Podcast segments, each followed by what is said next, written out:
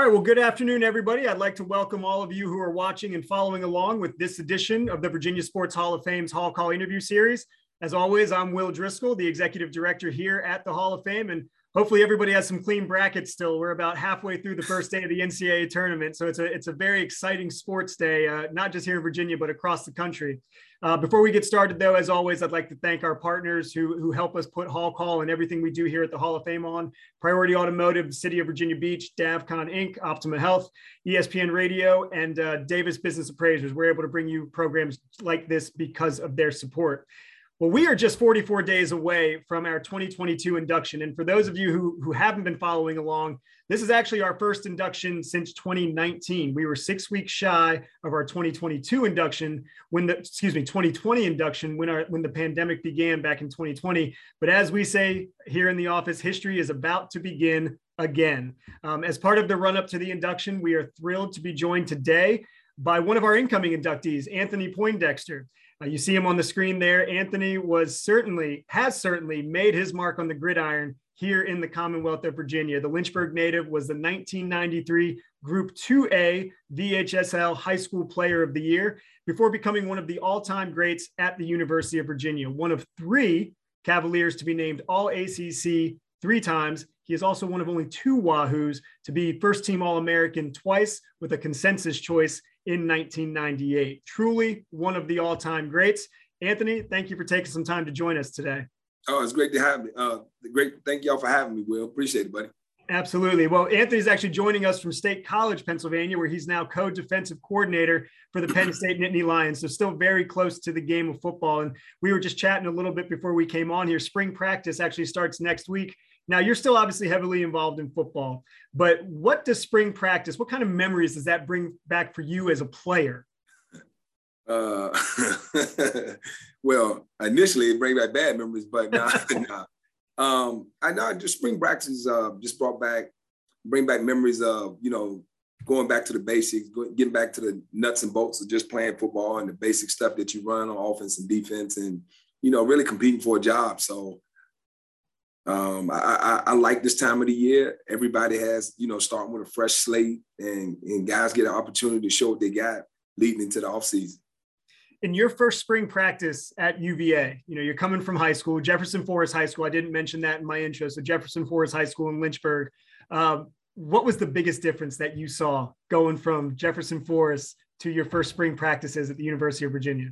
Well, I, I never forget. I, I remember walking into the locker room and like my first day, and um, I'm I'm looking, and it's one of our offensive linemen. He was balding, so I'm like, oh my goodness, I'm I'm I'm playing with grown men. So back then you didn't have cell phones, or so I had I waited at the payphone that night, and I called my mom. And I'm like, mom, I'm playing with grown men up here, and you know, it, it was just shocking, just the size of them. You know, coming from a smaller school out, out of um, uh, JF and you know, you just didn't, you weren't used to seeing those size linemen.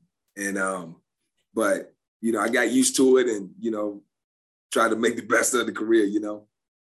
Is there a difference between Anthony Poindexter, the player, and Anthony Poindexter, the coach? Um, yeah, I, I think it's a difference between the player, the coach, and the person, really. Um, as a player, you know, I almost transformed myself into someone um, who I really didn't know. Like I was, uh, I would probably say I was mean. A lot of people say I trash talked a ton. Um, you know, very competitive. Um, um, just when I stepped between the lines, I, I, I, almost something came over me. I don't, I don't really, I can't. It's hard to explain. But you know, as a coach, I try to, you know, I try to mentor. I try to teach. Um, I think early in my coaching career, I tried to coach like I played more.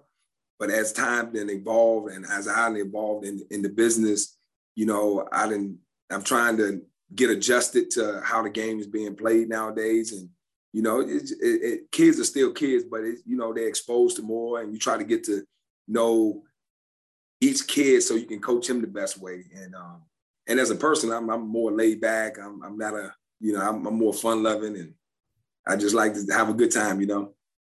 Well, you, I mean, you, you mentioned trash talking. Oh, I, I can't get away without asking you. You played against some really good teams in the ACC in the 90s. Who was the best trash talking opponent that you faced? Oh, no. Oh, ah, let me see, man. This, this was so long ago. I, I mean, ah, not I that long ago. Don't make us both feel old. I, I, tell you what, we had some battles against Virginia Tech. I mean, it was a lot of trash talking there because we all from the state. Yeah. You know, even more so back then. You know, both teams were built basically off of the state state mm-hmm. product. So um, we were all friends, but you know that we knew how much that game meant for the, the state of Virginia, and and we both teams wanted to win. I had two college, uh, I mean, actually, I had two high school teammates that played for Virginia Tech. A lot of my high school went to Virginia Tech, so um, I know I amped my trash talking up that that week, and um, you know, a lot of those guys did too. Well, I, I know that just uh, being a Virginia native myself, and obviously being a part of the Hall of Fame now, that trash talking hasn't stopped. Yeah, still alive and well. Uh, you know, growing up in Lynchburg uh, and, and, getting into football, uh, obviously at a young age, and then becoming the player you were, who was your biggest mentor growing up before you got to college? Well, Will, I have to, I have to correct you on this. I'm from Forest, Virginia. Forest. So Forest. I, yeah, look, I, I, know my people back home, so I know they would be all over me if I didn't recognize our hometown. We're very close to Lynchburg. I live yeah. probably five minutes from Lynchburg line, but um, you know, it, it was a lot of people that kind of affected my growth growing up in, in, in, the game. But I would have to say, like my cousins and my cousins are older, so I always looked up to them, and they were playing before I was playing. So they probably eight to ten years older than me. And when we would go to my grandma's house and play in the backyard, I would just watch them. And you know, the one guy I remember that used to come down to my grandma's house was a guy named Danny Davis, which most people really don't know, but he was a one of the best players in the state of Virginia. They used to call him the man with the red shoes. He played for Rustburg High School. And he was a phenomenal football player, the best football player I think I've ever seen in my life, even to this day. And I didn't play with Ray Lewis. I, I mean, this guy was phenomenal. And I thought to myself as a little kid, I just want to be like Danny Davis. You know, he was tough. He played, played running back. He played middle linebacker, and he would he could run like Walter Payton and he could hit like Mike Singletary in my mind at, at that, that young age. I mean, he just he was like bigger than life to me. And just watching him play and and and just the passion he had for the game. And when you walk to the stadium, they, I mean, that's in the 80s. I mean, people had t-shirts of this guy, Danny D on the on his shirt. I'm like, this guy is like the guy. So I mean, I really watched him. I watched my cousins. Um, I was fortunate enough in, in Little League to have great coaches. Um, obviously, when I got to high school playing for Bob Christmas and, and my D coordinator Ed Landis, and I just been I, have been I've been blessed and, and, fortunate just to have great coaches and great role models to watch along the way. I think that, that one thing that always uh, is pretty apparent with, with anybody who experiences any amount of success in sports is, is the fact that they did have that good support system through the coaches, through the peers, colleagues, just just mentors in general. Um, so, so that's great to hear that that support system started early. Um, you know, when do you feel though, as a player, you made the leap from, um, you know, obviously just growing up, just learning the skills, the developmental portion to, oh man, I, I have something special here. I, I can do something with this gift. Well, you know, my brother was the first. My brother John is three years older than me, and he he got an opportunity to go to Ferrum College where he played football and baseball. So I would go over there when I was in high school um, I mean, in 10th grade, I was 5'9", 150 pounds. So, you know, I won't think he major college football. I would go watch him play and watching my brother play and, and his success at Ferrum, you know, I hit my 11th grade year and I sprout up three inches. You know, I'm six foot, I'm 170 pounds. And I started to, you know, in my 10th grade, I made a lot of plays. You know, I, I, got my name on the map, but I was still a little kid. And then when I when I came back from my junior year and I had the size to go along with the playmaking ability, um, I don't know. I, I I don't think I was like kids nowadays. I wanted to post it or not like that. It just in my mind, I was driven to just, I think I can play. I, you know, and I just each level or each um, you know, challenge like states and stuff like that you just got a chance to prove yourself on a different platform each and every week. I was fortunate enough to play in three state championship games. So when I was able to play well in those games in the playoffs, it just kept building my confidence that hey, maybe I can do this thing at, at a high level. Well, you, you mentioned it. You know, you you didn't you didn't have the mindset to post, but we also didn't have the platforms to go and post right. the highlights back then. Um, you know, so recruiting was way different back in the, the mid '90s. But do you have any any you know fun or, or, funny story from being recruited, your recruiting journey until you committed uh, ultimately to the University of Virginia?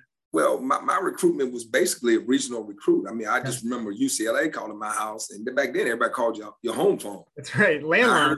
I heard the guy talking to my mom, and my mom said, "Ain't no need for you to call here anymore because my baby ain't going out to California." So that never really got to talk to the UCLA coach, but um, but I was I was fortunate enough to be recruited. Um, it came down to Virginia, Virginia Tech, North Carolina, and Tennessee. Um, coach Kavanaugh at North Carolina did a great job. Mack Brown was actually the head coach at the time. Um, they all they recruit you again now. Yeah. they did a great job recruiting me. Um, everybody thought I was going to go to Carolina because my dad was a Carolina basketball fan. My dad had never been to Carolina though. Like it, it wasn't like he grew up. I mean, it was just the team that was on TV the most. And yeah. whatever happens, you know, he just started liking North Carolina. Um, I went to Virginia Tech. Like I said, I had two teammates that went the year before, um, Byron, Byron Spinner and um, Brian Jennings. So a lot of people thought, you know, I would follow in their footstep. And also Cornell Brown had just went that same year. So a lot of guys from the local area were there. I get a lot of people from my high school there. But um, Tennessee was just too far. I went down there on my visit and it was snowing the whole trip down 81. And it, it was only four hours.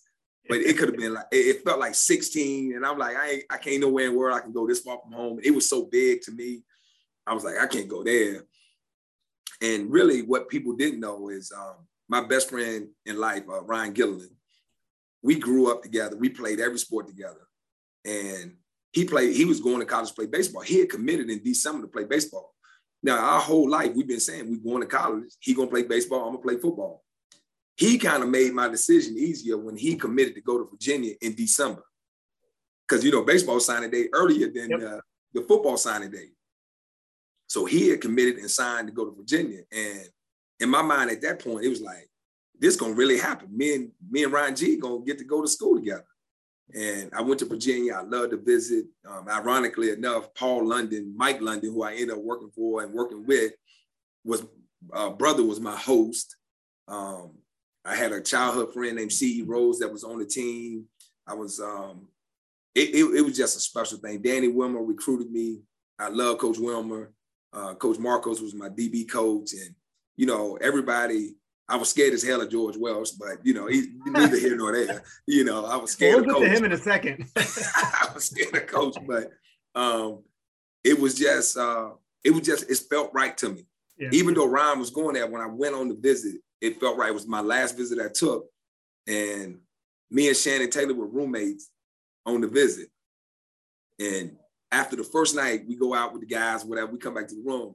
We land in the bed, and I'm we like, yeah, man, we gonna we coming to Virginia. We gonna commit here. This this is a spot for us. So this kind of I don't know if it's funny stories or not like that, but it was just kind of ironic how all of it worked out. And um, ironically, that Virginia was the last visit that kind of, you know, and a lot of people say you if you the last visit, that's where you your mind. But it was just something about Virginia. When I walked onto the campus, the first instantly, I just said, you know what, this is gonna be the place for me.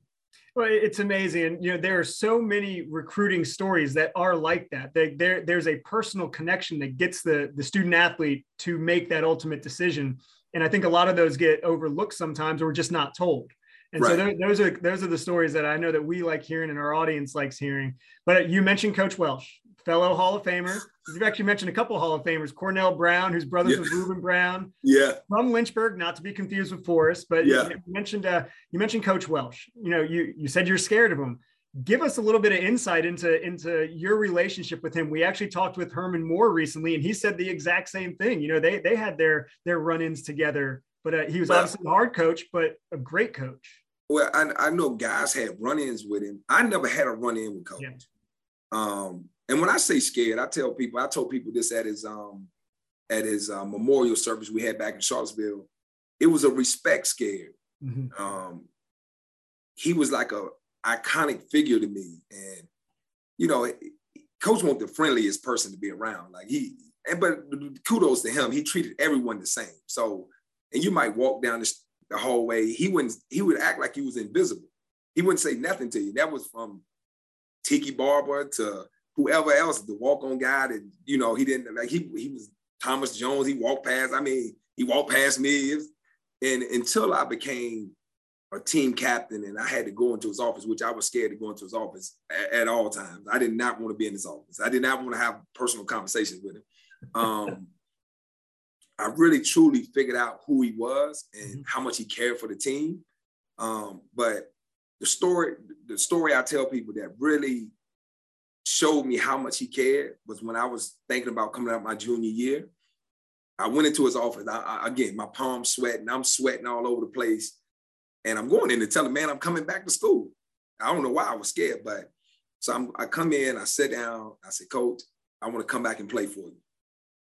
And he was like, That's great, but I don't need you to come back and play for me. I I done made my money. He said, I didn't realize you was ranked this high. And I would love for you to be back. And he went down the list of stuff. You know, I just had a surgery. You wouldn't have to spring ball, blah, blah, blah. But he said, you need to do what's best for your family. And you got my blessing to leave. And at that point, like I almost fell out of my chair because I, I definitely did not think this conversation was going that way.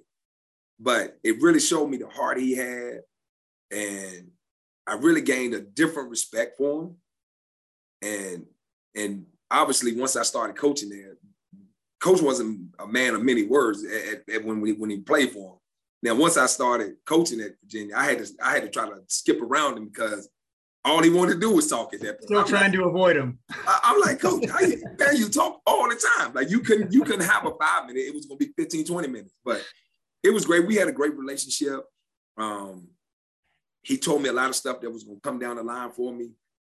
Um, the first time I was on uh, College Football Hall of Fame ballot, and his typical self, he says, you're not going to get in this time. I'm like, oh, okay, okay, coach. He said, but you're going to get in. And true to his word, you know, I wish he could have been here to see it, but he told me in 20, uh, 2014 that I was going to be in the College Football Hall of Fame.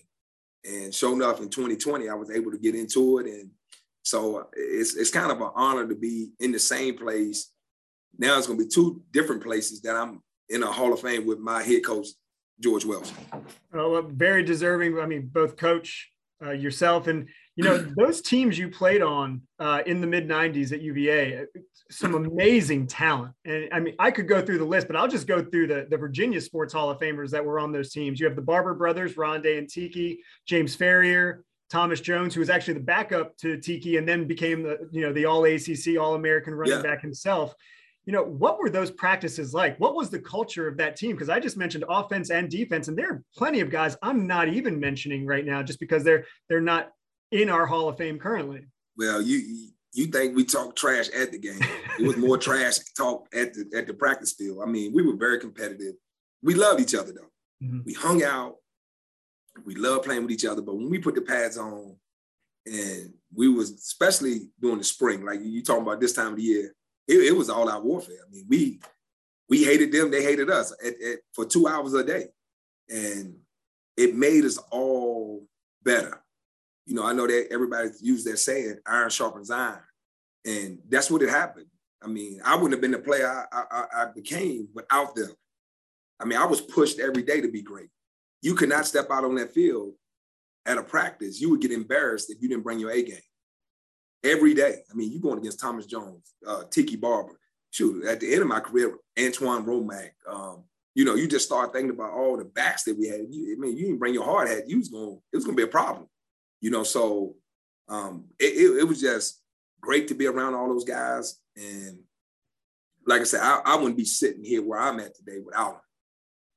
One of the one of the most iconic points of that mid 90s uh, University of Virginia football culture and that team was the game against Florida State. I mean, the, the, game, the 1995 game against Florida State, uh, for, for anybody who's a sports fan in Virginia, they know what that game means. You don't even have to tell them, you know, uh, what day, what sport. You say 1995 against Florida State. You were actually a part of the final play where Warrick Dunn got stopped at the goal line. What was your assignment on that play, and what were you thinking going into that final play, knowing that if you guys stop them, this is Florida State's first loss in the ACC? Well, I, I got to tell you, 45 years later, I can barely remember the game. That's the that's the whole sad part about it. But anyway, so um going into the game, I was so young. Like me and Adrian Burnim, we we that was, your freshman, that was your freshman year, correct? But I redshirt freshman. Redshirt. We don't know. we don't know we don't know we I mean we don't know no better. We just out yeah. there playing, and you hearing all the hype, Florida State undefeated, and I'm thinking to myself like it's just another football game. I, I mean we going to play. We got a good team. We gonna we gonna win the game. I mean I really won't thinking of magnitude at that point. And honestly, I just was out there playing. And when that last play came up, I knew was what was on the line. Um, I can't tell you what my job assignment was. I can't really tell you. Um, but back then, didn't nobody direct snap the ball to the running back. I don't remember, like I like quite honestly, I don't remember them snapping it to him. I look, I they could have handed it to him. I don't really know. I just saw the ball go to the left, and I started to move to the left, you know, and you know, for, I fell into the tackle. Burnim actually knocked the ball away yeah. from Dunn to keep it from going across the line. And little did we know at 18 years old, we would be forever remembered for that play. I mean, it's, it's, like it's crazy to me that people talk about that game and talk about that play to this day. Like it was like yesterday. I'm, so I, I really didn't know the magnitude of it. I'm happy that I was a part of it, but it was a team win. I mean, we battled back and forth, back and forth. There's a lot of guys that played great that night. Um, the fans were unbelievable. Our coaches were unbelievable. They put us in spots to win the game, and um, luckily we came out on top. Man, if you talk to Florida State, they they think the ball crossed the line. I was just about to say, but we they, they say the ball was this far away. They'll say yeah. it was over the line. they know the truth. That's right. Well, let's transition a little bit then to, to now your coaching career. I mean, anybody who's followed you throughout your career know that injuries played a, a role in your story, your, your overall right. story. Um, you know, what has helped you? What helped you when you were making that transition? When you realized that the injury, the you just couldn't kick the injuries anymore, and it was time to hang the cleats up, and then now you wanted to make the transition to coaching. What helped you most through that transition, or what drove you then to coaching? Well, I have to just put it on my family. Like my mom and dad, my dad has an unbelievable story. Uh, my dad became a dad at 18. He lost his dad. He lost two brothers. Um, tragically, like in tragic deals. At, and at, by the time he was 18 years old, he had two younger sisters and his mom. He he became a grown man at 18. Um, my mom, my mom's mom, didn't have running water to 1998. I had brought her to the Auburn game at Virginia, and she still didn't have running water in the house. Um, you know, so and then I all my cousins, my family, like I say, like I, I got a great family, and I can't say we were wealthy money wise, but we was wealthy love wise and caring wise, and our faith and, and, and our religion and stuff like that just it, it helped mold me and build me. So when I got hurt, um, yeah, did I go through some days of why me, why me? Yes, but I, I, I went back onto how I got there, how special it was for the opportunity I'd had, you know, to get this far, you know, and things happen in life. I didn't die, you know, my dad had suffered through death. My mom, my, my grandpa, who I never met, had died of a heart attack. My mom's uh, dad had died of a heart attack before I was even born. So it wasn't death for me. So it really came to light. Um, one night I'm at the basketball game after I got injured. Um, I'm sitting down on the floor. They got me sitting on the floor because I really can't walk that well. And a guy with no legs came down the steps on his hands to say he felt sorry for me. And at that moment, I was like, you know what? I got nothing to feel sorry for. If a guy that, that has no legs feels sorry for me, why should I ever feel sorry for myself? I'm gonna be able to walk again. I might not be able to same, be the same player, but I'm gonna have use of my legs again. And you know, I just I just decided, hey, look, I'm gonna make the best of you know the situation. Um, it was things I wanted to do for my parents that really was it bothered me that I couldn't do it right away. But you know, things happen in life, and I like I, I'm, I'm the type of person that I see the, the glass half full instead of half empty. And I just took that approach, and every day I just tried to battle my way through and you know see where life was going to take me. Well, you've now been coaching for almost two decades. Um, yeah, you know, you're, you're yeah, it's, it's 20, 20, years, yeah, 20 years, yeah. So almost two decades. What what have you learned? What has helped make you a better coach? Like, what would the what would Anthony Poindexter, the coach now, say to Anthony Poindexter, the graduate assistant? Well, I, I didn't got a lot more patience. Like I said uh, earlier, I didn't learn that guys not gonna have the same mindset as me, but I can try to help them with their mindset. Like I think one of the things that the Lord blessed me with, He didn't bless me with an amazing vert. He didn't bless me with an amazing forty. He blessed me with a a, a, a mindset of how to endure, how to, you know, I think I'm pretty tough, or you know, at, at one point I was pretty tough. I can't say that I'm tough, now, but um, I think I, I try to keep a positive spin on things. I think you got to go through some things to get to some things. I, so way I coach these guys is like Rome won't built in a day. You know, I said I, I became a two-time All-American at Virginia, and I was sitting in the stands at the home games my redshirt freshman year because George Welsh didn't want a lot of guys on the sideline, so he made the, the guys that definitely won't go play sit in the stands. Right? So, um, you know, I just try to coach to man, be thankful for where you at, work for what you want to get, um, be confident that it's gonna happen. You know, now it's hard this day and age because the transfer portal make it hard. You know, NIL. You know, you got a lot of other stuff that I didn't have to deal with. You had to stay really, um, but I just try to treat them like that. Try to coach them the best I can coach them, and know that they got a mentor, not just a coach, a mentor, somebody they can lean on both on and off the field. What do you enjoy most about coaching? The kids. It's definitely the kids. I mean, that's the relationships that you form, the relationships that you build with them, watch them grow from being a freshman to a senior, watch them achieve their goals, watch them, you know, I, am getting to the age now where my guys having kids. So, which is crazy.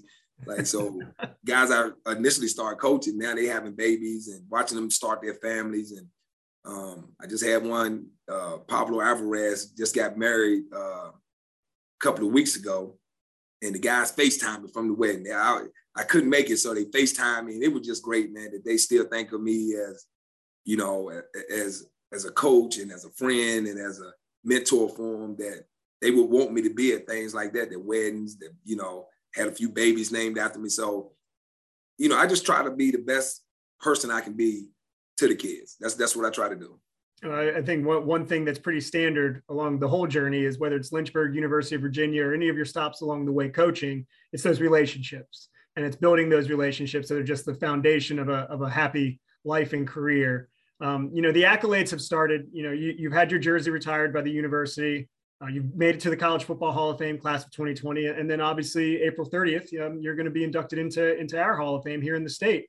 Um, if you ever get a free minute to think about, which I know are kind of few and far between, what do you reflect on when you look back at all of these these awards and accolades and these recognitions? Like, what what is there something that's kind of a, a common theme when you think about all of these?